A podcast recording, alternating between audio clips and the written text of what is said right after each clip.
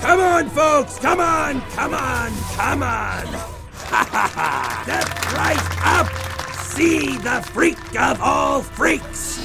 Ladies and gentlemen, I give you the beautiful Rayne! Welcome to Now Playing Podcast's BloodRayne Retrospective Series. I don't know whether to laugh or cry. Part of Now Playing's video game movie review series. Are you sad? Children?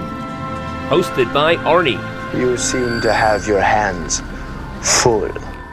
Justin, I've always admired your spirit. It's a shame you must die. and Stuart. Oh, I hear those voices. Your sickly, perverted voices. This podcast may contain detailed plot spoilers and harsh language. Fear is the way of the Lord our Savior. Fear is what will keep the darkness from your door. Listener discretion is advised. So let's just make this short and bloody. Today, we're discussing Blood Rain, starring Kristanna Loken, Michael Madsen, Matthew Davis, Will Sanderson, special appearance by Billy Zane with Michelle Rodriguez and Sir Ben Kingsley, Dear God.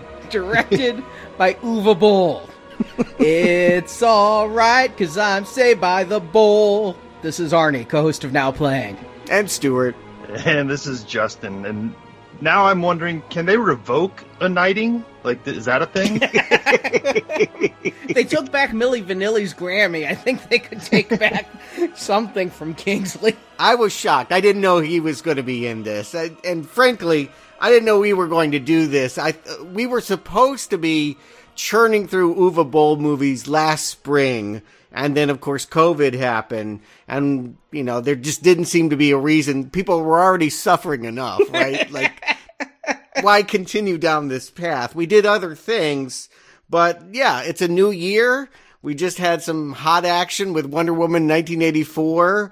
Let's keep the female empowerment going with BloodRayne, a movie that I only knew about existing because when I went to LA in 2005, the first gig I ever got was working in a film market where they were premiering this film and people were running around cosplaying, talking about it like it was going to be this giant blockbuster. I was actually a little starstruck because I got to meet Udo Kier, but other than that, I was like, what the hell? And yeah, then it just disappeared. I never knew it came out at all. yeah, I, I have no memory of this as a game, no memory of this as a movie. The title is even just kind of generic, you know, BloodRayne, whatever. I mean, that that's something that just kind of washes over you and you forget about it. So I'm coming into this as a blank slate on all of it. And I knew this movie came out because in 2002, if a game was coming out, primarily for PC, but also I was getting more into console gaming, then I was reading all the gaming magazines, I was reading reviews, I was reading interviews with the devs, and BloodRayne was a huge release in 2002, and it was in very early 2003 that they announced that a movie was being made. I mean, that is a fast turnaround from first game to movie deal. Right. That was when Uwe Boll decided he was getting all the properties of the video game stuff. He really hadn't he wasn't known yet as being destructive. Nobody knew what he would do to it. But I did go back and, and watch the cutscenes. You know, YouTube, you can, I don't have the game console to play it, but you can go watch other people play it. And I was surprised that so little of the movie we're here to talk about, at least in terms of plot and location, has anything to do with what I saw, which looked like basically Tomb Raider with a vampire and Nazis. I played it. I did get it for the PlayStation 2 and I gave it some playing time. And you know what? I actually liked the game. The graphics are incredibly dated. 3D games do not date well. If you're used to PlayStation 4 and 5 graphics, to go back to a PlayStation 2 is a little bit like watching a Howdy Doody puppet show, but the game itself was actually pretty fun. What I'd say is it's Tomb Raider with more shooting and less puzzles. But your BloodRayne, a half human, half vampire who's recruited by the Brimstone Society, a secret society like the Masons who are out to kill vampires. And this happens in 1930s Louisiana. Yes. The first game does. yeah, I was looking at some of those scenes where she's jumping around a swamp. I'm like, Uwe will never be able to afford this. So I knew some things weren't coming along. But yeah, the Nazis were the villain. It was kind of Hellboy in that way. They were Nazis that had got into mysticism. And so the more monsters she uncovered, the closer she got to this Mingala figure. Yeah, at a certain point, it jumps five years in the future. And then kind of Raiders of the Lost Arky, but I did enjoy the game. You have a lot of guns, you get a lot of swords for attack, but the most fun thing is this game, no worries about health packs. If you want to heal, one of your attacks is leap upon the victim, wrap your legs around them and your arms around them, and bite into their neck. The more blood you drink, the more healing you get. Mm. So, and it's like an instant kill move. It's like a fatality, but it takes a little while to suck their blood. So if you're like surrounded, then people are going to be like hitting you while you're doing this. But it was just awesome to be fighting one of these things and be like, screw it, jump, kill. it was a lot of fun. I mean, that does sound like a cool, unique way to bring health into a game type of system. So, yeah, I mean, that, that sounds cool. I mean, in the movie, she has blades that seem very, very iconic. I'm, I'm assuming these blades are part of her character in the game then, yes? Yeah, the twin arm blades, definitely. I prefer the guns, but yeah, the those are her signature weapons. And my sense was, again, I, when I saw the footage, it reminded me of Lara Croft, Tomb Raider. Were they trying to make her like sexy? Like, you know, there was the big thing about like Lara Croft was crowned the, the sexiest video game character of all time. I felt like they were trying to do something here with Rayne. Oh yeah. I remember in 2001 when this game was just being teased, a PC gamer cover that had her on it and with the cleavage being shown, it's like, I might as well have just bought Maxim that month instead of a PC Gamer magazine. I noticed something interesting. I don't think this is the very first game, but I do think this is the first mainstream video game to incorporate polyagonal jiggle when the women characters jump. The chest bounces a little bit. Yeah, it is like Hooters the game. and BloodRayne herself was the first video game character to pose nude for Playboy. okay, I somehow that doesn't surprise me. Like I figured, like in some way, like this was all just a pretext for nerds to to create a woman that they could then, yeah, put as a centerfold. Yeah, I mean, this whole property feels like you know very much of the time, just kind of taking things that were kind of in the zeitgeist and upping them, you know. So like Stuart, you already mentioned Lara Croft. So it's like we got a sexier Lara Croft type of Resident Evil type of character. What else is hot? Vampires. We got, you know. She's Blade, right? Half human, Yeah. half vampire. you know, sex and vampirism that sells in 2002. So why not? and Buffy was huge. Yeah, there was so much vampire stuff happening at that time. Underworld was starting to happen and Twilight, the book series. Yeah, we forget now, but there was a time when you just couldn't escape vampires. So to have a vampire video game heroine made perfect sense. Why weren't there more, frankly? Oh, there were. There was Vampire the Masquerade. I mean, there's a lot of vampire games around that time too. But this one was kind of the breakout. It got good reviews. Playing it, I'll say this. I complained when we reviewed Tomb Raider. I hate jumping puzzles. And man, in this game, do I hate jumping puzzles. There were several of those that sucked. I died and died and died again. But other than those jumping puzzles, I had fun playing it. I would have continued. I'd say I was pretty meh on it. It's not like it was compelling me to come back and play more. Like if it wasn't for this movie review, I probably wouldn't have played as much as I did. But yet it was a perfectly acceptable way to pass the time and play some video games. As I was one of the lucky ones who got a PS5, I'd rather be fucking doing that. But I'll play some PS2 shit. So if, if if somebody is a fan in 2002 of this property and they hear there, there's a movie being made of this property, what type of things is that fan hoping to see on the big screen brought from this game? Nazis. Oh, A sexy woman fighting Nazi vampires. Yeah, I would think that you'd want it to look a lot like the Resident Evil movies. That would be my guess. And I'd even have been satisfied if it just took from the first part of the game and had Rayne as the new recruit to Brimstone and doing a mission in New Orleans. We've talked about New Orleans in several movie reviews. That town has a lot of character that can be brought in, especially 30s New Orleans. Yeah, you are kind of ripping off Interview with a Vampire, but I would have been fine even ju- with just that setting for the first movie, thinking we're going to get there later. What I wouldn't expect is 18th century Romania. Yeah, it's Uwe Boll, so he's got to what create tax shelters and build the you know country of Germany for a bunch of money because remember they pay half of whatever his budget is, and then he you know squirrels it away and and keeps it all for himself. So my guess is that he talked a big game about yeah New Orleans special effects, big stars, Oscar winners.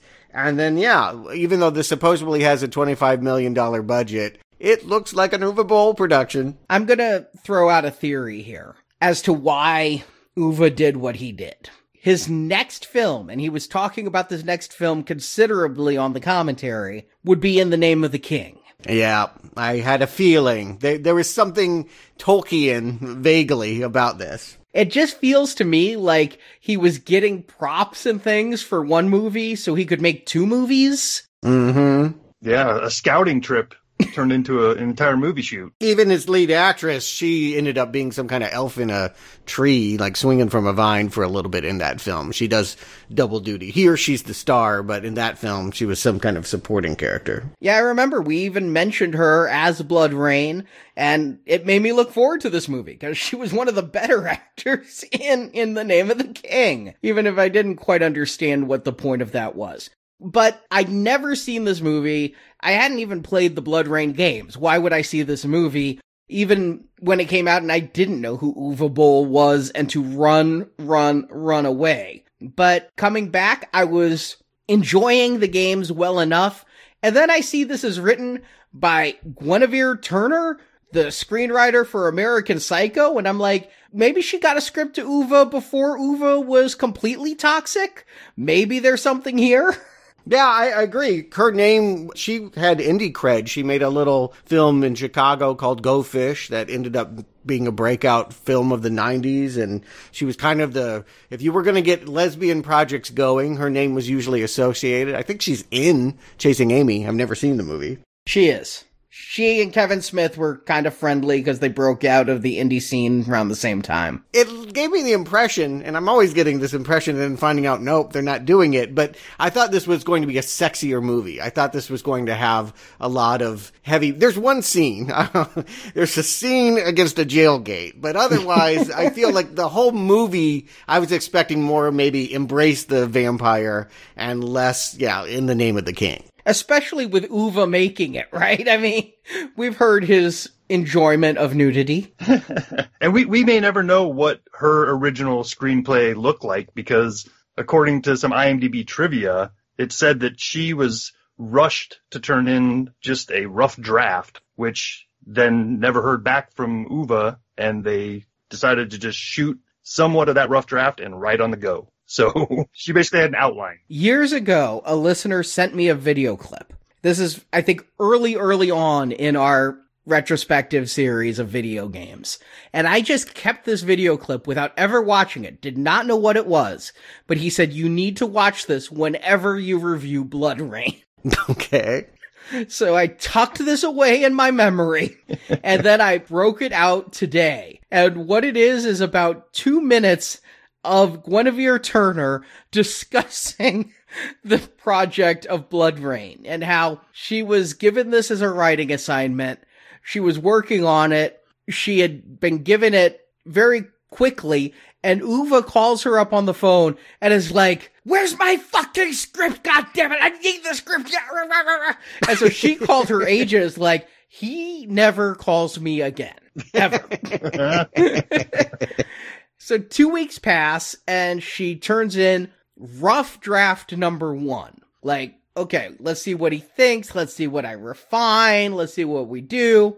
She gets a call from Uwe the next day. This is great. I start filming tomorrow. She's like, wait, what?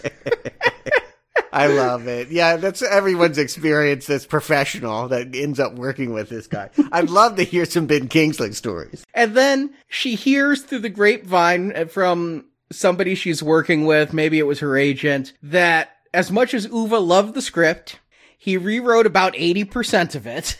Mm. And then he handed it off to the actors so they could take a pass. you know, that's what you want, really. Like, you don't want your name really. I mean, her name is on it, and she got paid for it, presumably. But you don't want to claim that you wrote a Nuva Bowl movie. That's uh, a real stain, I think, on your resume. I just picture Michael Madsen and Billy Zane sitting down and being like, "Nope, this dialogue isn't true to my character."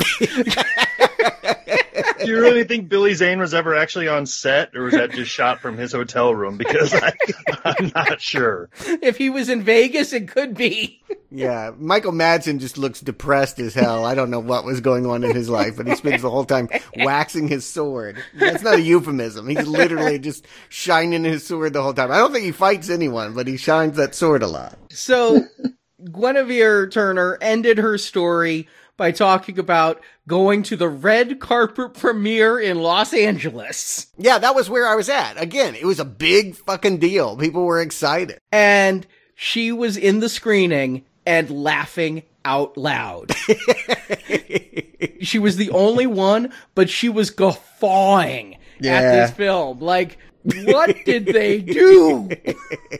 I'm glad she could have that perspective because some people might, you know, be having suicidal thoughts or feeling that their career was over. But by this point, she was, yeah, working. She had other stuff to her name. She would shortly make a movie about the notorious Bettie Page pinup model. So, yeah, she didn't need this to be a hit. And she said she had distanced herself from it when she found out the actors were rewriting it. She's like, I just have to let it go. but no, that two minute interview with Turner told me more than a 90 minute commentary and a hour long IGN dinner with Uwe where two IGN reporters were literally sitting, it looks like in an office building eating takeout with Uwe and talking about his films and how unappreciated they are and how we at IGN love your movies, Uwe. Yeah, we don't know about this Harry Knowles guy. Yeah, I think this is where the hate really started because up to that point, House of the Dead made money, and you could argue he had he had nothing to work with. So he probably just turned out junk, and and and we'll forgive him. I think you give a pass to something that nobody had any expectations for. But this was a twenty five million dollar movie based on a popular video game, Oscar winning actors, and yeah, you hand in something this feeble. No surprise, this is when the Razzies turn up. They nominate it for everything. Doesn't win anything because I guess there were worse movies that year, like Lady in the Water and Little Man, but worst picture, screenplay, actress, actor, supporting actress, they're all here. The Razzies are good at joint awards, you know, like, and Uwe got nominated for worst director for both BloodRayne and Alone in the Dark. No, he wasn't nominated twice. It's just like this guy did these two movies. Yeah. He is one of the worst. Yeah, same year. Uh, he spent a lot of time on the BloodRayne commentary talking about how he's so happy this film has such great actors and not Tara Reid. I mean, he just would not stop ripping on Tara Reid and blaming her for Alone in the Dark. See, and the funny thing was, I was thinking, just to preview my thoughts, this movie needs more Tara Reid. I need more laughter in this. I need someone really like delivering some brown arrows here. She must have really, really rejected him hard for him to be so butthurt about that. So this was my first time watching the film though, and going in, alright, even with the writer being who it is, I went in with the lowest of expectations, which is helping Uwe. This isn't a self-fulfilling prophecy when I go in and like, this is gonna be some shit. Because a lot of times I do that and I'm happily impressed when it isn't the worst film in the world.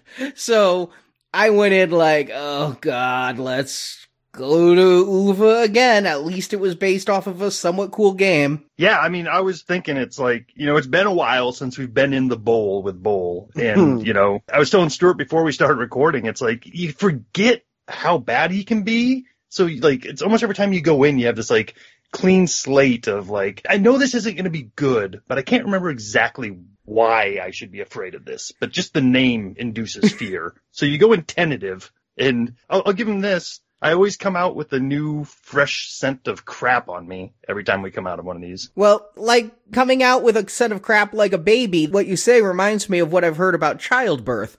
If a woman actually remembered the pain of giving birth to a child, she'd never have a second child. But the mind kind of removes the pain. And like you said, she remembered it hurt, but she doesn't remember the actual pain until the baby's coming out again. Yeah, it comes back to me. Let me tell you. Yeah, it's been a long time since we reviewed those three in the name of the kings. And I couldn't even re- really even remember the third one. I'm like, what happened in that one? And now watching this one, it all like everyone that he had had his name on just came back to like punch me in the face. It was like, oh god, that's right. Yeah, the first BloodRayne, because of the setting being like in the name of the king, I'm like, so next week, are we going to be in the year 2007 with BloodRayne, just like we did in the name of the king with Dolph? Yeah, I there's three of these.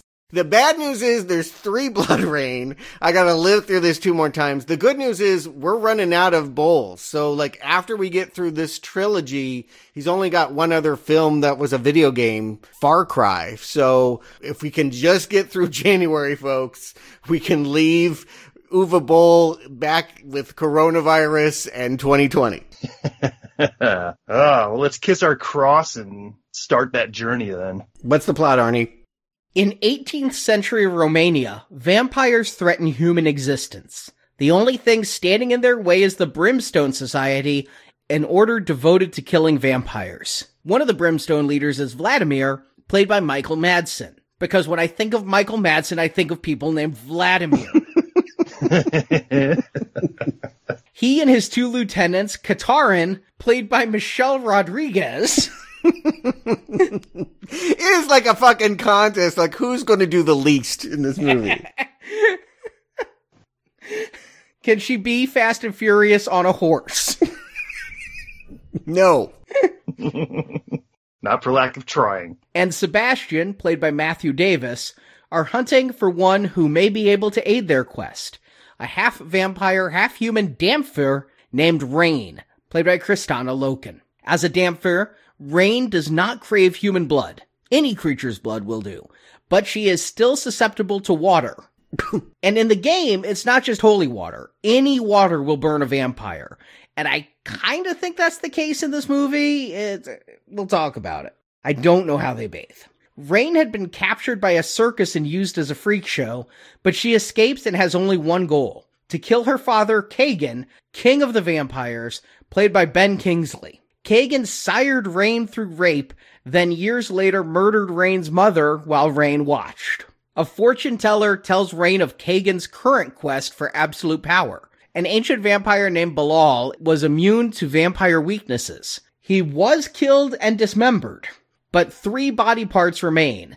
An eye that protects vampires from water, a rib that protects them from the Holy Cross, and the heart that makes them immune to sunlight. To get to Kagan, Rayne retrieves the mystical eyeball from a nearby monastery, but when she examines the eye, it is absorbed into her, thus making her immune to water's harmful effects. But as she tries to leave the monastery, Kagan's army attacks. Luckily, that's also when Vladimir and his Brimstone troops arrive. A battle ensues and Rayne is captured by Brimstone. Rayne and Vladimir agree to work together to stop Kagan, and Sebastian falls in love with Rayne. But Katarin is suspicious of the half vampire in their ranks.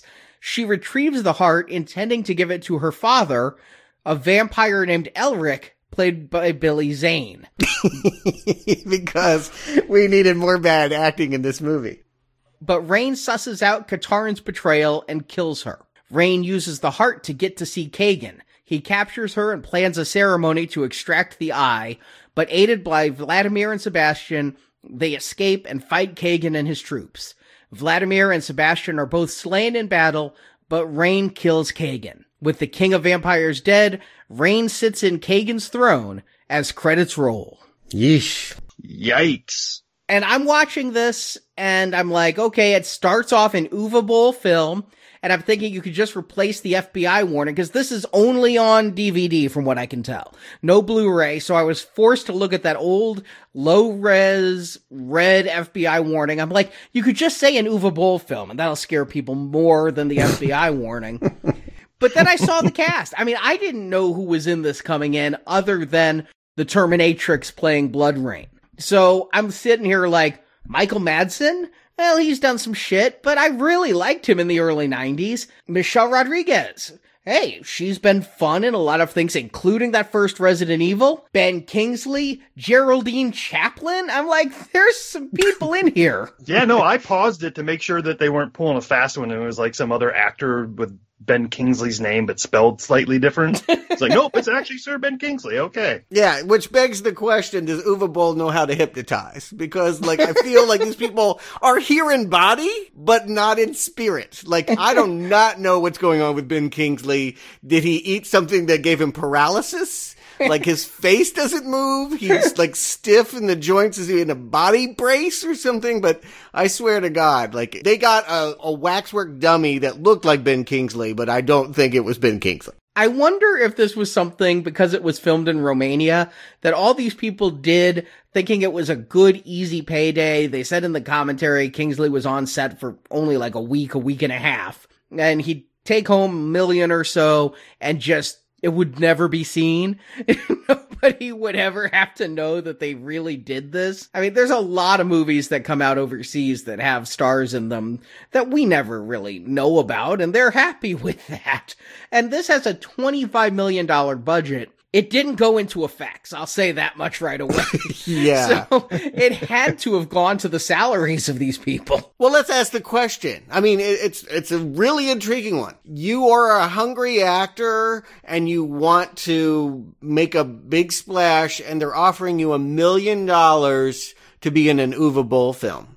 Is it worth it? Like, is that money worth what is going to happen to you when you're dragged through it? Well, I mean, like we said earlier, this is early enough in the Uwe Boll game that like you just might not know. So you just kind of have to take a guess. Like, you know, this is a big video game and video games are the thing right now. So roll the dice and, you know, be in this video game movie. So if this was 2011, 2012, then we start blaming some of these actors for being like, come on, you should have known better. I really do. My heart bleeds for Michael Madsen. It's so clear that he's given up on life. Like in this movie, he is so sad. Like in every scene, he's just hulking there going, man, 10 years ago, I was with Tarantino and I didn't get into that Pulp Fiction movie and my life has been shit ever since. Just to put this in context, he was in Kill Bill the year before this. Okay, I forgot. That's right. He and Tarantino did patch it up. What the fuck? Okay. well, in a later commentary, Uwe said Michael Madsen was drunk all the time. He took a moment off ripping on Tara Reid to rip on Michael Madsen for a while and about how he was never sober. Okay. It feels like he's not there. Like there in body, but not and again, who can blame him? I'd hit the bottle. I mean, you're on BloodRayne. Uwe Boll is yelling at you. Why cast him other than the name? Because he's not period appropriate. I mean, he's just playing Michael Madsen, dude from New Jersey. Yeah. Vladimir. you know?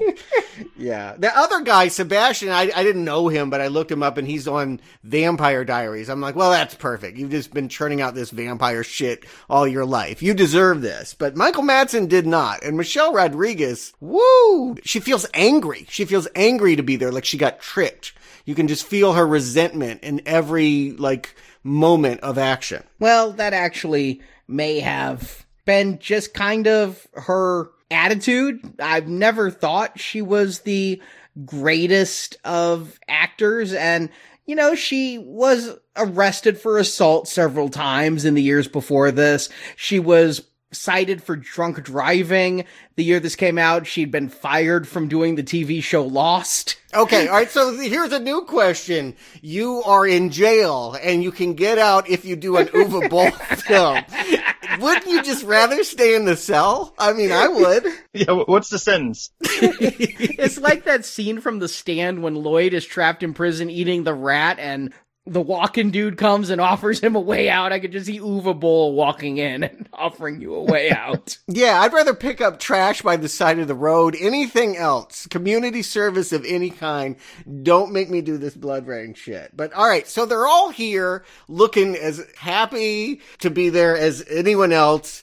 And they find out that there's uh, this bartender tips them off that there is some kind of demon, some red haired freak in a nearby circus and they go off a questing because she's the one. And so we're to understand that they've been looking for a vampire savior to lead their anti-vampire crusade. Yeah, in the game, it's a little bit different. The secret society brimstone is a little bit more secretive and you get to hear argument. Like one of them doesn't want to bring in a half vampire, but she is already a vampire killer because she is hunting for her father when the first game just starts. She never finds him in that first game, but she is looking for him. And they say she's a vampire killer already. She'll be great because she's such a great fighter. Let's bring her in.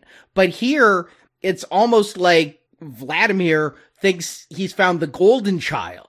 And they even say she's a Dhampir, not she's the Dhampir. So other hybrids have existed, but man, despite Katerin's bitching all the way, he is bound and determined we're going to find her. Playing into that chosen one trope that, you know, I'm not even sure Uwe Boll understands. It's just something he's seen in other movies. Like we've said almost every time we're reviewing one of his movies, he sees something somewhere else and says, yes, I want to, I want to put that in my film. What an entrance too. Like they have somebody chop up a candle and then she comes out and gets her hand dunked in water and burns off. I'm like, this is your trick? This is like the circus, like main event. Like we, we disfigure people for your entertainment. And, you know, for all of the pomp and circumstance of this scene, I wish they would have, like, at least used it as more of an explanatory tool than just showing us. Because I think what they're trying to show us is that just plain old water, like Arnie said earlier, will damage her. But they don't mention that. They just dip her hand in a bucket of some liquid,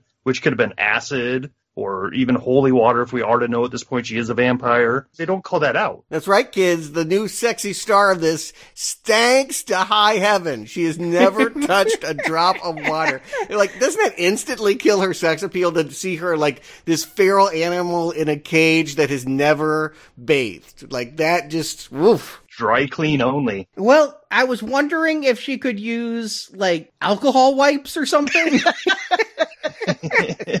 I don't know if those have been invented yet. In fact, I bet they were invented to wipe her ass because yes, I cannot deal. Like you might be the star of our circus, but before we get to the next town, we're hosing you down with something. Is that the elephants? No, that's our attraction. it doesn't even make sense though, because even blood is like 95% water. Any liquid she drinks should kill her automatically. But later on, they try to kind of be like, well, holy water. And of course, holy water with vampires. But at one point, they're on a boat and Michael Madsen's like, just being on this boat would kill her if she wasn't a Dhampir. I don't know this term, Dhampir. Like, did we discuss this in Blade? I don't remember that being a. a it is apparently a term that exists outside the game, but. Well, yeah, I he just... was the master of the pan flute, right?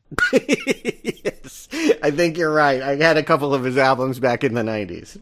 apparently, it's Balkan's folklore.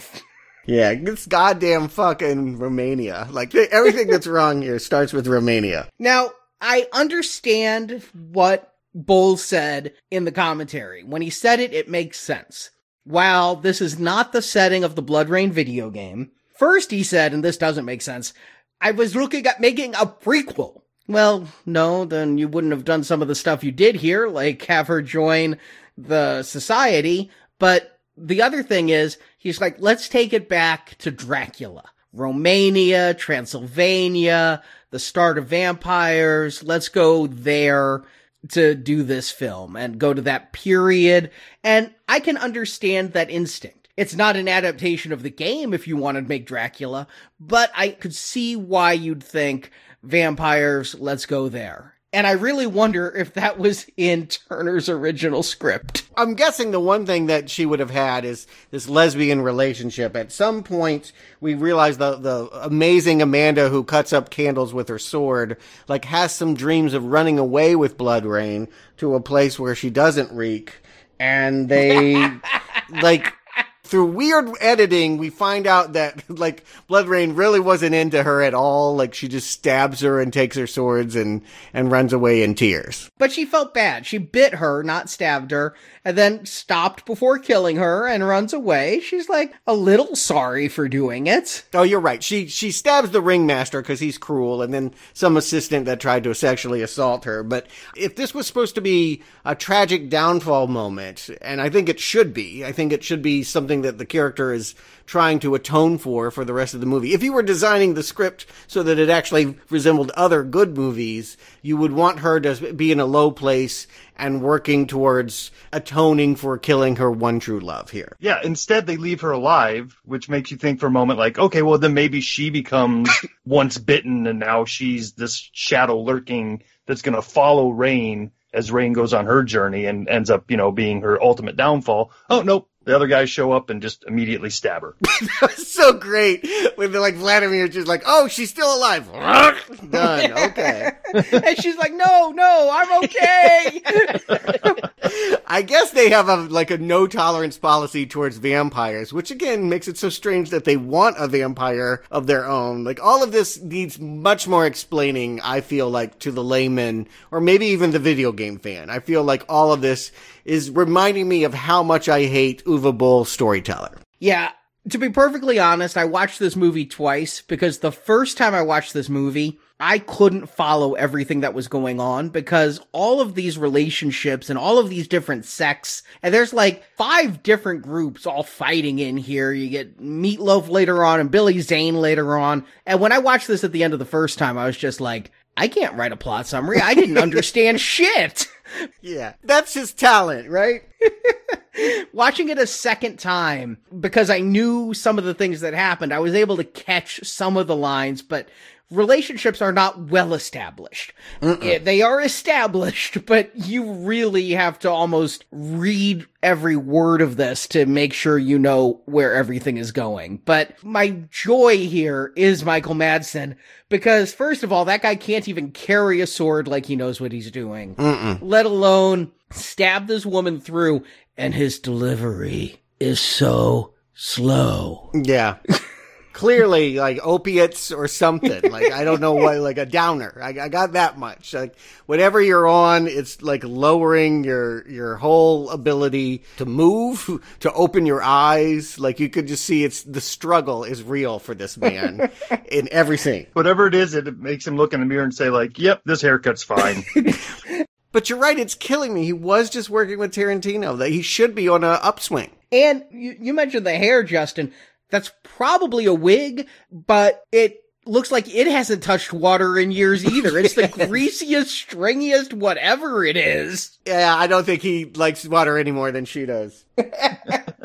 so let's walk through her powers. Like, uh, so a Dhampir, as far as we're to understand it, because they're half human, they can wear crucifixes. It's worth pointing out that Amanda gave her a crucifix to wear around her neck for protection, and she has no problem with crosses.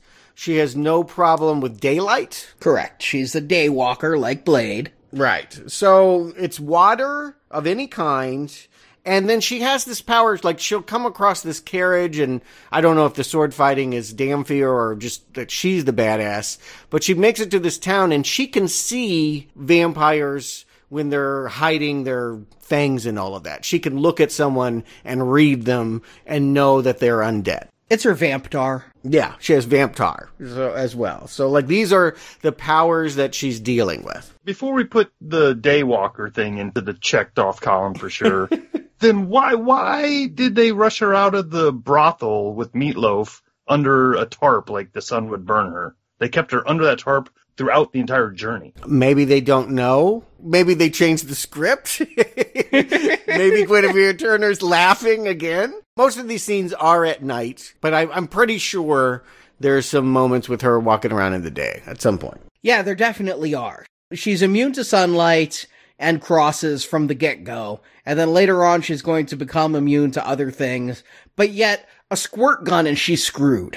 Right. And so her father is Ben Kingsley, who in weird flashbacks, help me out here, raped her mother, thus siring her, but then also killed her in the same act. So I don't know how the baby was grown and born. It's confusing because what she said is, he raped and murdered my mother while I watched. And I'm like, wait a second. I have so many. Do we just leave it there and walk away? I mean, uh. well, here's what it is. He raped her mother and she was sired. Years later, he came back for more. Oh, God. Okay. And he also wanted to know about a child in case, you know, by the way, did you get knocked up last time? I want to know where the child is. And then he murders the mother while she's in the closet and like eight years old. But when he, she says raped and murdered, it sounds like it was all at one time. Yes. That's why I was so confused. So that child is her watching, but she hasn't. Okay. All right. You're right. So he just habitually assaulted this woman and then found out he had a daughter. And so what does that mean for Kagan? He doesn't want to have a lineage or he wants her to sit on the throne next to him. Unclear. Yeah. The fact that she's half human makes her a threat. I think that that's what I'm reading. It would be wonderful if there was one line of the dude with the funky haircut talking to Kagan being like, do you think she's the prophesized Dhampir that will upset your rule? I would love some explanatory sentences or yeah, just just a data dump every now and then, just to let me know what I should be taking in. Because watching this movie, as I'm reminded every time I watch a Uwe Boll movie, the disjointedness, the hiccups, the feeling like you're watching scenes where nothing's happening, and then you cut to the next scene and something major happened in between that you never knew about. like I just there's so many times I'm like, huh? Really? Okay. Hanging on with fingernails here, just barely following this movie. We do get one data dump, and it was very hard to pay attention to because it was a Ben Kingsley monologue, and it was basically a voiceover. And the only thing I took away from it was is that it was obviously recorded while he was on the phone after just getting the script. and this was so rushed. I mean, it didn't even sound like the it was table a character. read. the table read.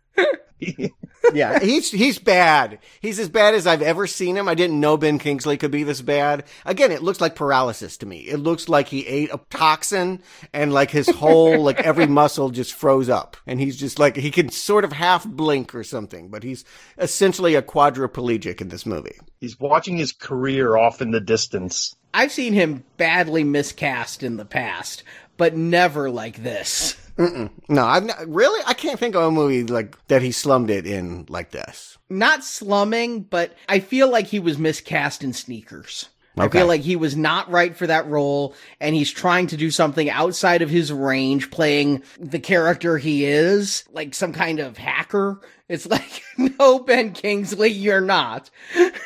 Oh, okay. Yeah, I'll agree with you without ever seeing that movie. If he's playing a computer hacker, probably not the script he should have got received. And that's the one that comes to mind. I've seen a lot of Ben Kingsley in movies. That's just the one I've seen most often and thought maybe that shouldn't be who was in that role. But here, yeah, as vampire king of the 18th century who's going to have a sword fight. By paralyzed, by the way.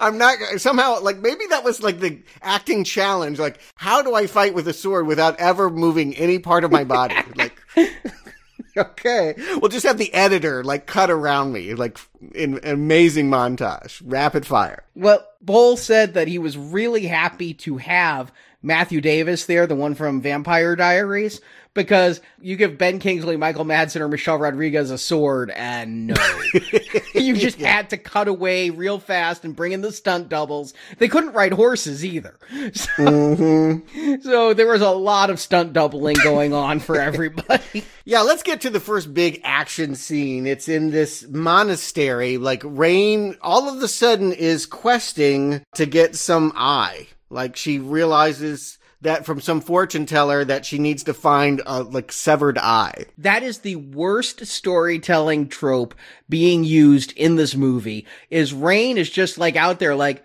I'm looking for my daddy. A random fortune teller played by Charlie Chaplin's daughter shows up and Yes. is like flips a couple of playing cards and is like, go to the monastery. That is so unfulfilling to have such a passive character that just Hey, Deus Ex Machina, Deus Ex Fortune Teller, here you go, pointing you in this direction. It felt like a video game. You must go to the monastery and retrieve the eye, but beware the monk's mutated guard. You know, you can say that at the beginning of a video game mission, and I'm like, okay, now I know my mission, I'm gonna go do that. You do it in a movie, and I'm just like, shit, you do not know the basics of storytelling. Not only that, but if you're going to play a video game, an action video game, if I saw this next scene, I would have thought like the screen froze up or something. Like, th- like there's some kind of ghoul, some triple chinned pasty ghoul sitting outside a locked room wearing the crucifix key that will get her in and we have this clumsy resident evil battle where she does like a half somersault and takes a whack-a-mole mallet and puts his face down And they show it to us twice from two different takes. i mean that's staggering right that that moment tells you this is not even going to deliver on basic action Right. And as bad as these things are, at least it was giving me hope that it's like, oh, maybe for once we're following actual parts from the game and mm-hmm. putting them to a movie, you know, because that just never happens in these video game movies, especially when Uwe Boll is at the helm. But like seeing the fortune teller, like Arnie said, just lay it out dryly and then getting to this monastery where it's mm. obviously a mission quest and it's like, okay, great. They're at least fitting these fan servicey things into the script. Oh no, this has nothing to do with the video game. Okay, great. So it's just bad storytelling and bad movie making. I assume there were like in bosses like this guy. Maybe this ghoul is modeled on something from the game. I don't know why you go with this as a design. Uh, certainly, if he can't fight, the poor man doesn't appear to be able to lift the mallet up, even in this this very badly choreographed scene. It's just, I mean, that's a total loser. God, have, has there ever been a video game movie that had a good plot? No, but you can have no plot and get people excited if you deliver some action. But this, this is just, I mean, again, this is the moment where everyone like turns it off. There's nobody watching this movie anymore that doesn't have to review it for now playing. Okay. it's funny you said that because I literally have in my notes at this moment, I'd have turned this movie off now.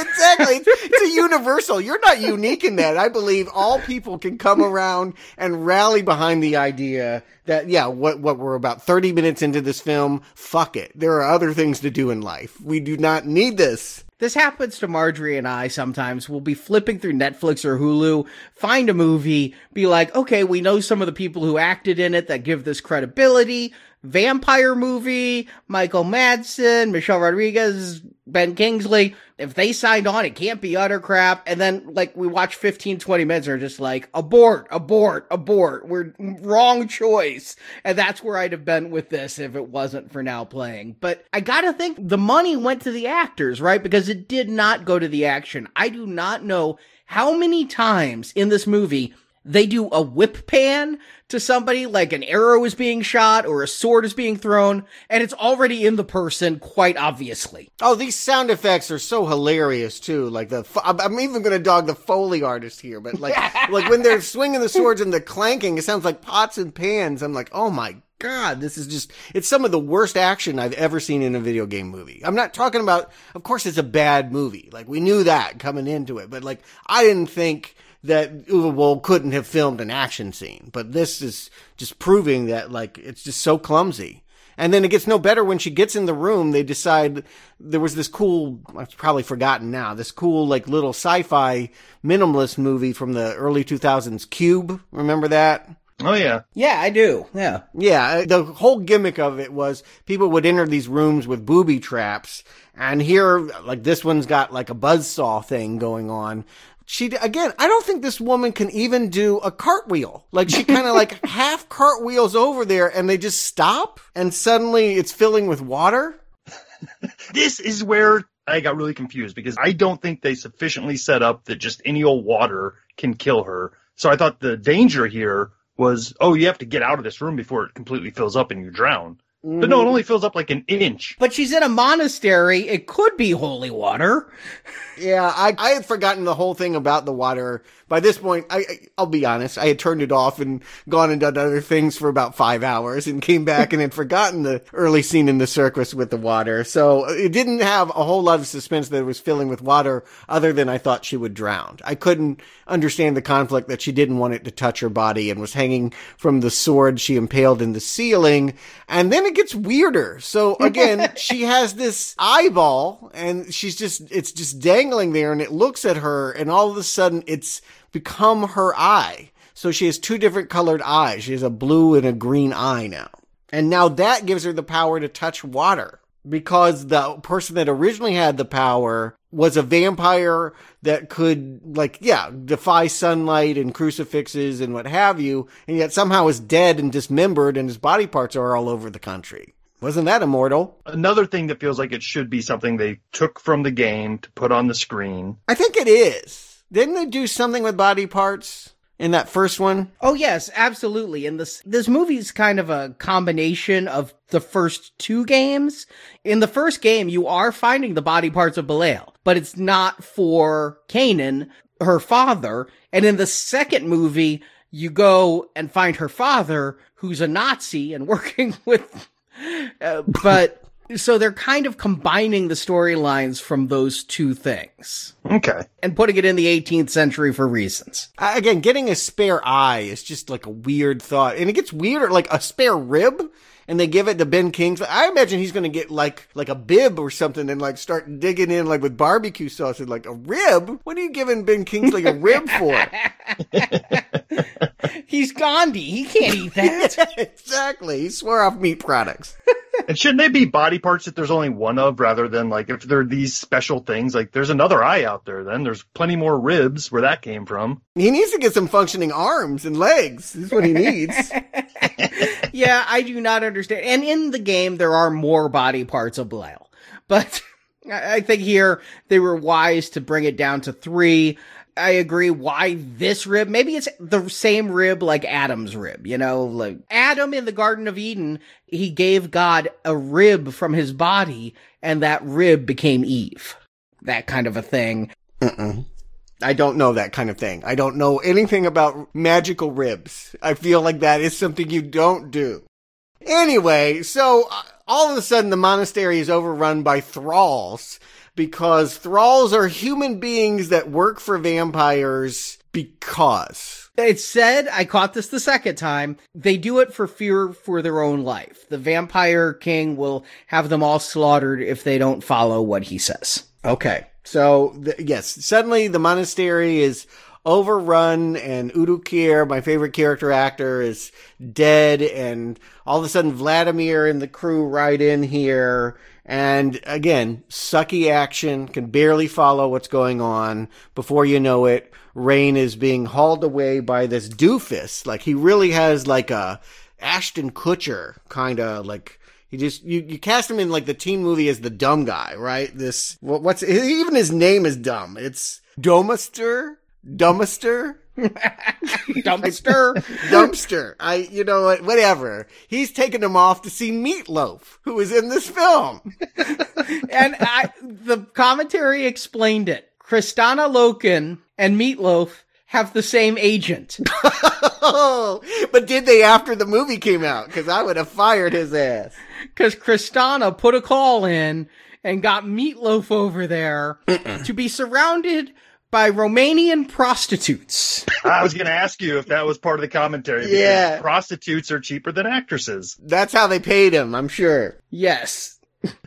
I'm thinking, well, Boll was talking about how when Meatloaf wasn't on set, you know, probably what, a day, day and a half for his two scenes, one as a human and one as a vampire, maybe for the makeup. But when Meatloaf wasn't there, Uwe had the tough job of being the stand-in for Meatloaf, surrounded by all the naked prostitutes. And Kristanna Loken is like, I was on set every single day, even if I wasn't in frame. I was there with my character. I was laying there on the ground when the naked prostitute was standing above me. That was not a view I needed.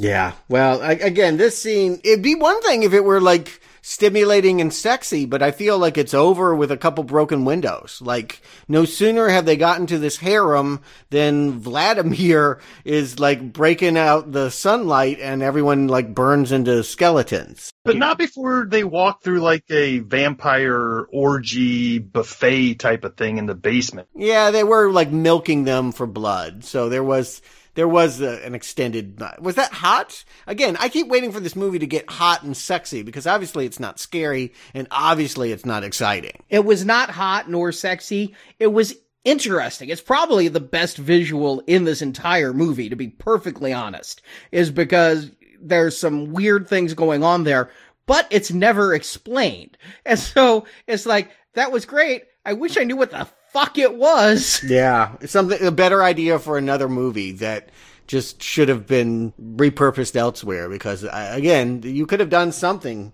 here, but uh, a lot of wasting time, a lot of disjointedness. It's worth pointing out only Vladimir and Sebastian are here because Michelle Rodriguez is off doing some kind of like dirty work for her father. Here's a subplot I'm assuming that in the extended cut made more sense. Okay, no, it didn't. The extended cut is four minutes longer, and I'll tell you exactly where the four minutes is. It's all in one place. Oh.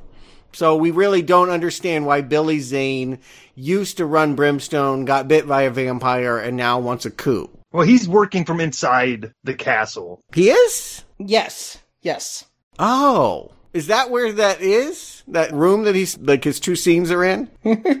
I believe so. He is close with the king. I mean, the fact that Dumpster goes and sees the king and then goes and He throws him a head, a severed head at some point. He walks in and throws a severed head. Oh, because they're at the same place. Okay. I, I missed that. yeah, and apparently what I took, and again, on the first watching, I'm like, how does Billy Zane work into all of this? Why does Rayne kill Katerin? I was very, very confused. Second watching, I get this. Okay.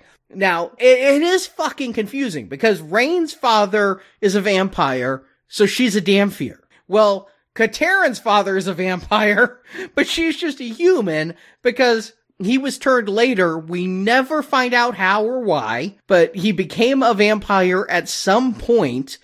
Having two vampire fathers who are warring against each other is confusing. And then he is trying to plan a coup because only he and his daughter Katerin know where the heart is, and he wants her to bring him the heart. I don't know why he doesn't want to go get the heart himself, but he wants her to bring him the heart. Because he's a political prisoner. He's not free to leave that castle. Okay, maybe. All right. I feel like obviously it's not really well articulated, but I think you guys are onto something that I just wasn't picking up or wanting to even receive at this point. So there's really two places. There's Kagan's castle, and then there's this brimstone place that's very anti-vampire, and they have, for reasons, in the basement the heart. Like, but they don't know it because it's like in this submerged cavern thing. But the heart is in brimstone. And I they think will- that's known. They just don't know where Brimstone is. There are several brimstone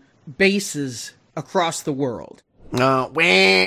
and slowly Kagan is taking them over. Remember, Kagan gets the rib.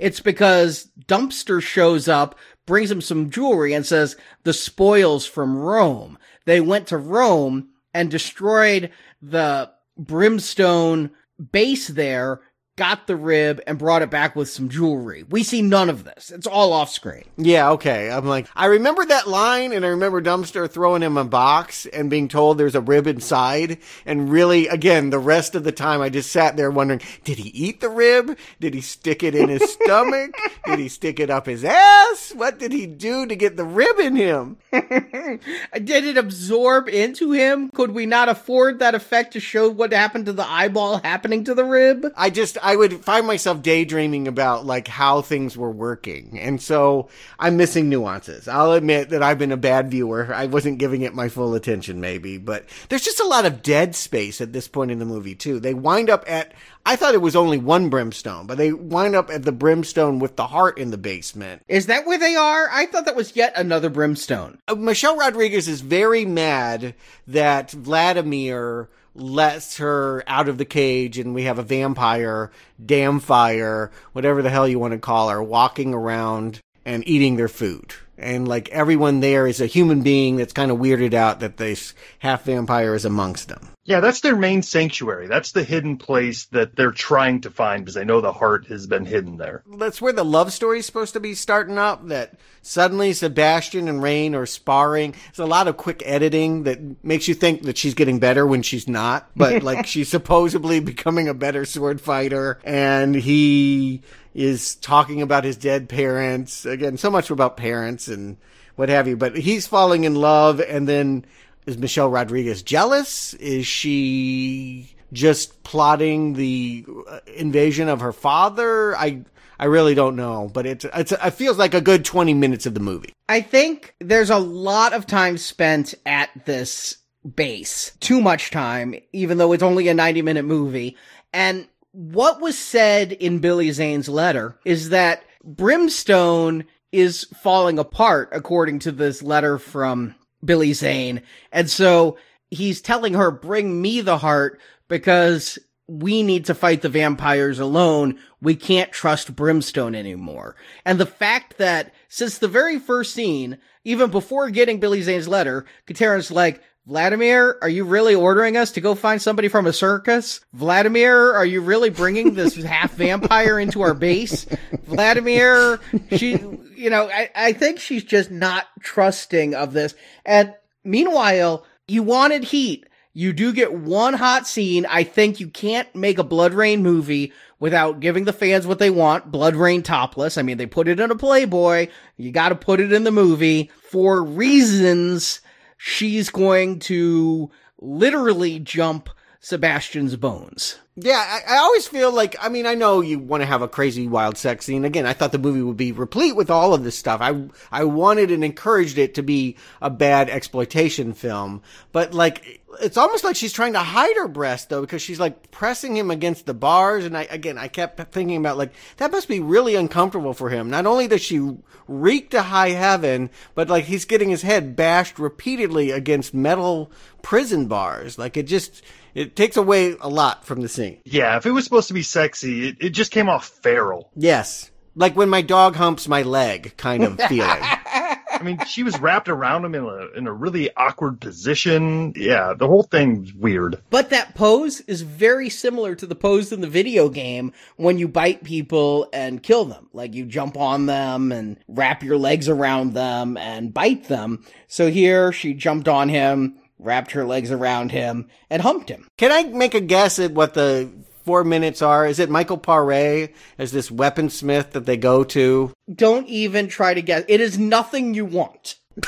it is not going to explain a goddamn thing. well, I just, I mean, Michael Paré was the star of the 80s, Eddie's and the Cruisers. He's popped up in a few Uwe Boll films at this point. He has this completely meaningless scene where I think he is giving them weapons or something. And it's while they're getting that, then the thralls are invading the brimstone. I guess it's just an excuse to have them away so that Michelle Rodriguez can betray everyone and kill women and children. Yeah, I completely, the first time I watched this, did not gather why Michelle Rodriguez was betraying them. I saw Michelle Rodriguez and Rayne, you know, they did some sword fighting, some sparring just to see what's up. But then, yeah, there's this invasion and Rayne seems to abandon them But what she's really doing is going off after Rodriguez, who's gone fishing, and they're going to have an underwater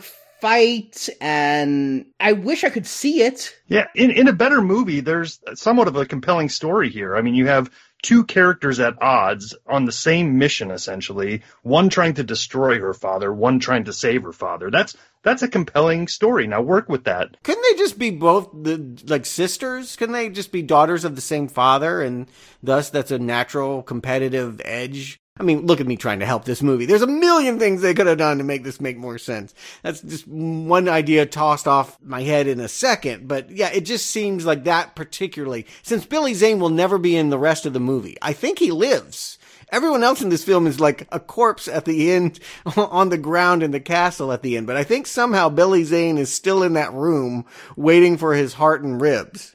Oh yeah, we needed Yeah. a shot of him slinking off into the distance after all the bodies hit the floor. Post credit scene. I mean, I know this was before Iron Man and it wasn't all the rage, but you know, you could have had a little tease at the end that the sequel would be zany. But I think that what you would want to do in this case is streamline. If you're going to make a 90 minute movie, don't try to make Lord of the Rings with all the different factions and the Ents and the dwarves and the elves and Boromir and all of this going on. No one named Elric. No one named Elric at all. Yeah. So I really think you could streamline this and just cut the Michelle Rodriguez storyline. Just, you know, cut actually cut Billy Zane. I mean, you could have Michelle Rodriguez in here. I like seeing strong women in film, although I don't think their midriff bearing outfits are period accurate. They look so unhappy to be here. They look like the warm up band to the Spice Girls 10 years too late. Tell me what you want, what you really, really want. I want the hell out of here is what I really, really want. Yeah, I want to go make Avatar is what I really, really want.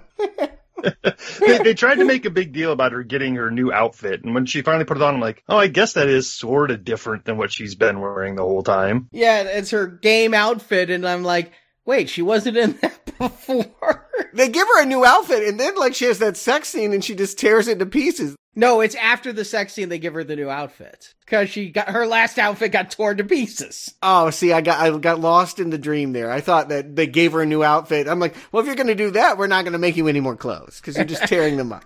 and then they give her the double armed blades too. Yeah, they're you're right. They're setting her up to be. I guess this is kind of a prequel. They're setting her up. They're giving her her look she'll have in the very first moments of the video game. So I guess since she's a half vampire, she can live to be 60, 70 more years in New Orleans. Even though Brimstone recruits her then, do they forget she was with them before? I don't know. Yeah, well, everyone's dead by the end of this. What's remarkable is you would think that this would be leading to a big fight where all the people in Brimstone are happy because they've been liberated. Nope. All the thralls invade, kill everyone, and then Rayne just goes to her father's castle and he proceeds to tie her up and try to extract the eye and I guess the heart's in her too at this point. But we don't see that happen because we're supposed to be fooled. We're supposed to think she's bringing it in a box, but when Kingsley opens the box,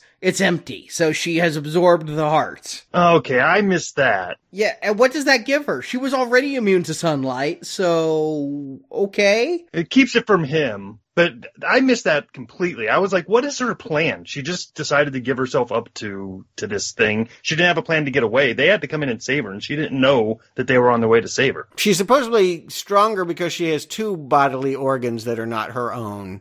Uh, It is all about transplants all of a sudden. Like you only have a rib and I've got a heart and an eye, but I don't feel like those things, like they don't give her powers that she actually uses in these fight scenes. Again, if you're trying to make Blade, at the end you want to have a blood god, right? No. And here, there's no blood god, it's just an old man with a sword. Yeah, I hated Blade, but I'm begging for it at this point. I would love to be in a movie of that quality. Well, yeah, I mean, reveal that she has won this mission quest for for treasures. You know, have Ben Kingsley throw water on her and realize, oh, she has the eye, and you know, try getting her in sunlight. Nope, she has the heart. But these talisman end up being nothing but the vehicle to rush us to this terribly stodgy fight scene at the end. Yeah. Again, er- and everyone ends up dead. Like Michael Madsen just dies. He's stabbed through by Kingsley. I mean, it's a, it's a big moment. There, he's held, and Kingsley slowly moves that sword into him because Kingsley ain't moving fast. That's for sure. I mean, yeah, I saw that, but I guess I didn't realize, I guess I didn't see the sword placement. I didn't realize he was being stabbed, but I was surprised that no one was alive when it's all said and done. When, of course, Rayne emerges victorious because of shenanigans. She looks around and it's just a bunch of burning ashtrays and corpses. Like there's nobody to celebrate her victory. She just like sits on a throne to rule over dead people. Well, the thing is, here's the big moment is Sebastian is also wounded. Sebastian fires a crossbow bolt to kill Kagan and Kagan catches it, meaning it was always in Kingsley's hand and we whip pan. Mm-hmm. and then the way Rayne beats him is by shoving that bolt in. So without the help of Sebastian, Rayne wouldn't have won. And then Rayne goes to Sebastian and is going to bite him and turn him into a vampire so he can live. And he's like, no, I don't want to be that. Let me die. And so she does. And that's supposed to be sad. Yeah, I, I totally gloss over what they're calling romance here because, I mean, this ain't even underworld good. It's just like, no, you, you don't got anything going on with these characters. And yeah, it's, it's just this hollow moment to see someone victoriously sit on their throne ruling over nothing. But here's where the extra four minutes is. Okay. Tell me more. Okay, there were two minor changes earlier, MPAA cuts. One guy gets his throat slit and it's much shorter in the rated version. Yes, I watched both. Lucky I felt I had to watch it twice because I watched both cuts. And so a couple of the kills, literally two of the kills are slightly shorter in the R-rated cut. But then, I have no fucking clue why. At the end of the movie, Rayne sits in the throne and then you get a four minute montage of gore. Every death from the movie in a red tinted replay. Like she's remembering every death, even if she wasn't in the room for it. I don't know, but like every kill in one deadly, bloody, long montage. And then you cut back to her and there's a slight hint of a smile and credits roll. It's like, that's the four minutes. Did you just do this to fuck with me, Uwe? Did you just want to say it's five minutes longer of stuff you couldn't see? And you're just showing me what I've seen already in the film? What the fuck? Yeah, that sounds like the kind of huckster move he would do. Like, yeah, like, why get you to pay to see something once when he can make you do it twice? Yikes. And yeah, I don't know if she's taking that throne means she wants to rule or she's just tired. needs to sit down. Yeah, all of that sword fighting she didn't do. It's not like a single thrall comes and like kneels. I mean, if you want to do that, you do the end of Chronicles of Riddick, right? Where all the people are like s- shouting, Hail Riddick, Hail Riddick, and they're suddenly his troops to command. Here she's sitting in a room full of corpses and just sits down. Yeah, I mean, there was nothing. I mean, Kagan doesn't change into his final boss form or anything. He just turns into what stone or he's bled out or something. I don't know, whatever that effect was supposed to be, but there was just no hump at the climax. You know, it was just kind of a, a gradual hill that we finally rested upon. For the moment to make sense, she'd have to have had a goal that she wanted accomplished. I guess she wanted to kill her father. Uh, That really wasn't an overtly stated goal, but I guess Yeah, avenge her mother was overtly stated. And that's the only thing she ever wanted. And Sebastian, for reasons. Mm, okay. So, all right. So she got half of what she wanted in this scene. But did we get anything we wanted? Justin Stewart, do you recommend bathing in blood rain? Justin. I think I may have discovered how the writers on SNL wrote bits for Stefan. Remember Stefan, who would always come on Weekend Update? yes, yes. Like, so as I was jotting down notes for this, I'm like, BloodRayne has everything. It has vampires, Sir Ben Kingsley, and a meatloaf orgy. It's the hottest new movie on Now Playing. When you put it that way, I almost wanted to go put it back on.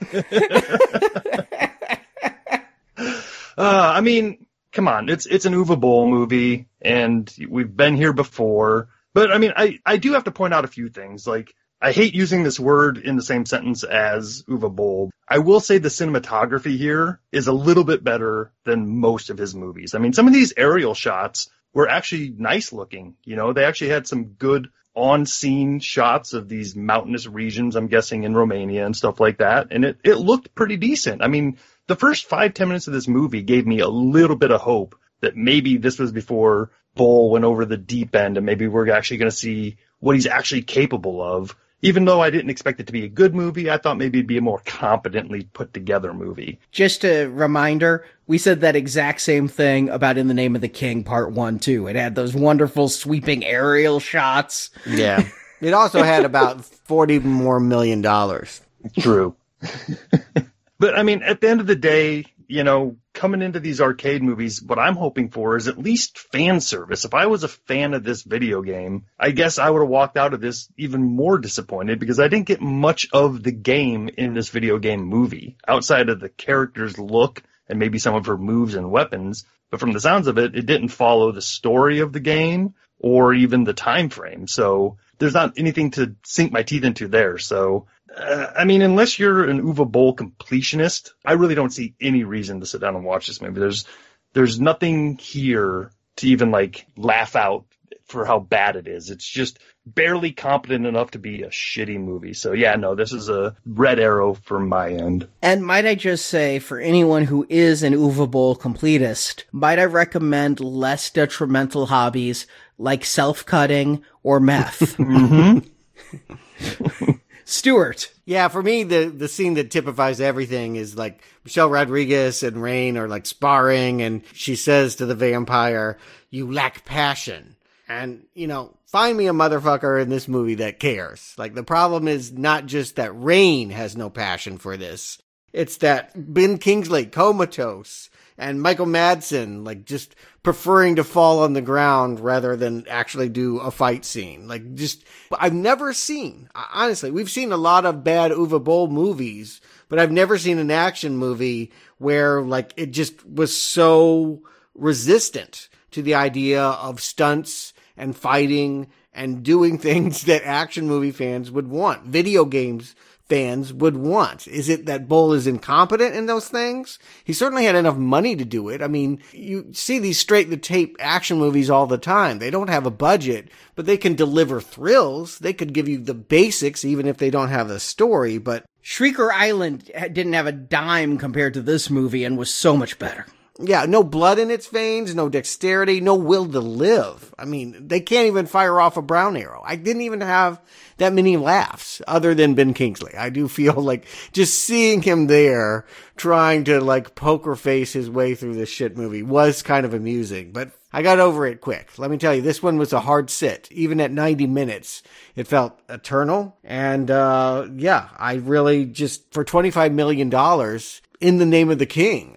Even by Boll's standards, I expected more. It's not his worst movie, but I actually think it is his most boring. Boring is indeed a good word for this. But yeah, we talked earlier about the pain of childbirth and how you forget. I did forget how bad Boll can be. I had forgotten most of In the Name of the King, to be perfectly honest. And like you said, Stuart, early on in this movie, I suddenly remembered it all. It does. It comes back. You realize, like, I remember every like Alone in the Dark too, where they were in the bathroom for like 30 minutes. I'm like, oh god, that's so awful. See, I didn't remember those. I didn't remember the House of the Dead or Alone in the Dark. I just remembered In the Name of the King one through three. okay, but I remembered everything about them, and so it was like just suffering that pain all again because I mean, looking back, Postal's a high point. Shit. It's my favorite Boll movie. it's the most memorable. its trailer was before this movie on the DVD, so that's uh, it was very much in my mind. So it's bad, but its worst flaw isn't boredom. It's probably acting, but it's certainly just the incoherence that I shouldn't ever need to watch this movie twice in my lifetime, let alone watch it twice just to understand the basic plot mechanics. It's terrible. I mean, it's not even where the acting is so bad that you can brown arrow it. I would love to say, mm-hmm. oh, this is so troll too bad. I would love Michael Madsen to be like, they killed Sebastian. Now they're gonna kill me. Oh my god. I mean, there's nothing even that good bad in this. Michael Madsen does look like he's on some downers, like Pained. Yeah. tranquilized. And so does Ben Kingsley. All of them. It was in the food. And Michelle Rodriguez, at one moment, Michelle Rodriguez starts busting out a British accent. And I'm like, where did that come from? And then it goes away immediately. But there's not enough of it to make this like a wonderful bad movie either. So it's just a really like the strongest of not recommends. It's it is truly toxic. And the downside is we got two more weeks of this shit on lower budgets. The only upside is like you said, Stuart. There's a light at the end of the Boll tunnel, and I can't wait to get there already. Yeah, I, I look forward to a time when we could watch video game movies made by people that had a little bit more passion for the video game. Like it just seems like Boll did not care about whatever he was making, whatever the location allowed him to do, and it had nothing to do with the game or the script or or anything. And so God only knows what two more of these BloodRayne stories are going to be, but yeah, hopefully they'll pass quick enough. Like a kidney stone. And in the meantime, yeah, we, we got uh, something a little bit more intentionally satanic. This Friday, we're starting back up with our Gold Level series and The Omen, the original 1976 Richard Donner film about the Antichrist being born.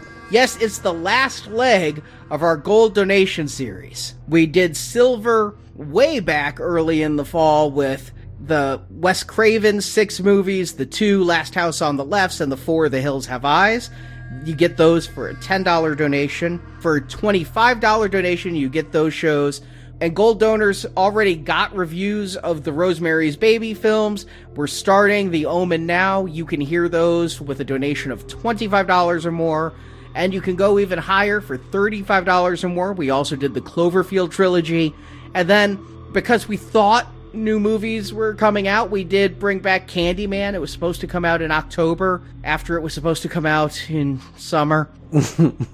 Now it's supposed to be coming out in September, I think. Yeah, next fall. So the reviews of the first three Candyman films are available, and whenever it comes out, if you donate now for Candyman, you will get the review of the new film. And there was a new Deep Blue Sea movie, Deep Blue Sea 3, so those reviews and the Jaws reviews are available as well. All the details are at nowplayingpodcast.com forward slash donate. And while we're talking about helping us out, I also wanted to just ask, even if you guys can't donate, if you could head to iTunes and leave us a five star review and write a little note under the five star review. You know, just clicking five stars does help with the average, but putting a little note actually weights higher in iTunes. And if you use an iPhone app or an Android app, you know you get those pop ups all the time. Are you enjoying this app? Leave us a review now. The reason they do that is because it is important to help with the app and it's important to help with our show. So let me just say, are you enjoying this show? If so, please head to iTunes and leave us a five star review. Well, that's a little unfair. Who asked that on a BloodRayne review? I mean, come on. At least wait till the Omen. Nobody enjoyed this. Nobody. I'm just saying I had to sit through BloodRayne, so if somebody could leave us a five star review, it might help balance out the pain. so, Justin Stewart, thank you for joining me. And until next time, game over.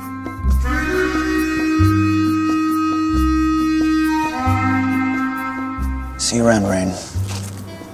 Yeah. Thank you for listening to this episode of Now Playing Podcast. We hope you've enjoyed the show. Oh God! Did you see that? Did you see that? Come back to NowPlayingPodcast.com each week for another new movie review podcast. The man's power grew quickly into a force that could not be contained.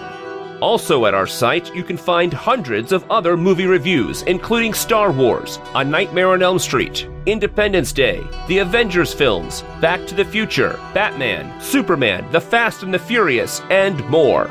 The rats will be eating well tonight. Now Playing Podcast is a show without any sponsors or ads. We're growing weaker. We rely on support from listeners like you to keep Now Playing operating. I may have underestimated your value. You can donate to the show and, as our thank you, receive bonus podcasts. Over 150 bonus movie reviews are available to choose from on the Now Playing Podbean page, including Alien, Night of the Living Dead, Jurassic Park, Ghostbusters, Indiana Jones, Lord of the Rings, Psycho, Troll, and more. Forgiveness does not come cheap. Find a full list of available bonus shows at nowplayingpodcast.com forward slash donate. That's right. That's right. Donate all that you have. You can also join the Now Playing Patron campaign through our Podbean site. Patrons of $10 or more get a new exclusive movie review every month, plus even more perks, including one where you can pick a movie for our hosts to review. Find the details on our website.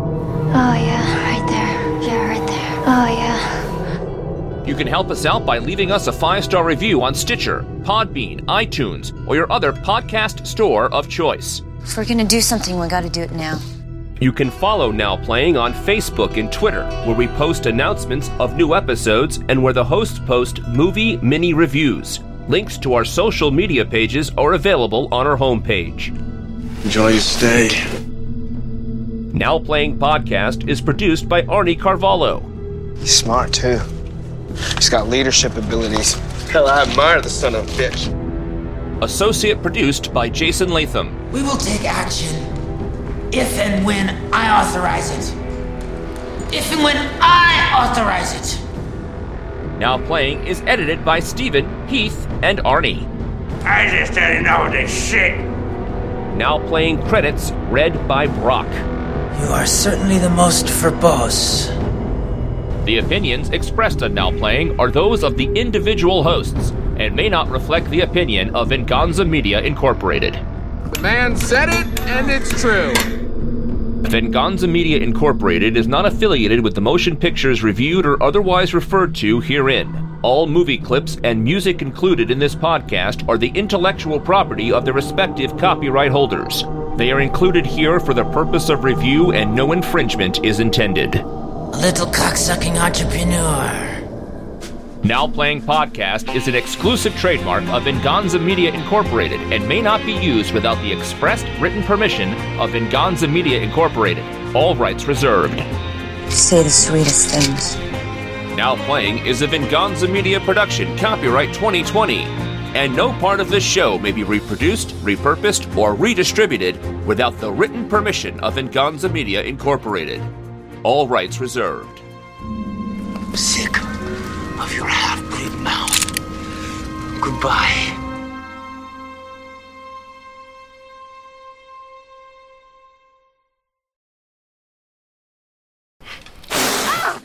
Because up to that point, House of the Dead made money, and you could argue he had he had nothing to work with, so he just churned out drunk. He just churned out drunk. ugh, drunk. I bet he did. He just turned out junk. He probably did turn up drunk. so he A battle ensues and Rayne is captured by Brimstone. Rayne and not Brimstone. what? Not you said captured by Brimstone. Yeah. Well, okay, you're just skipping over the meatloaf shit. Yeah. Okay.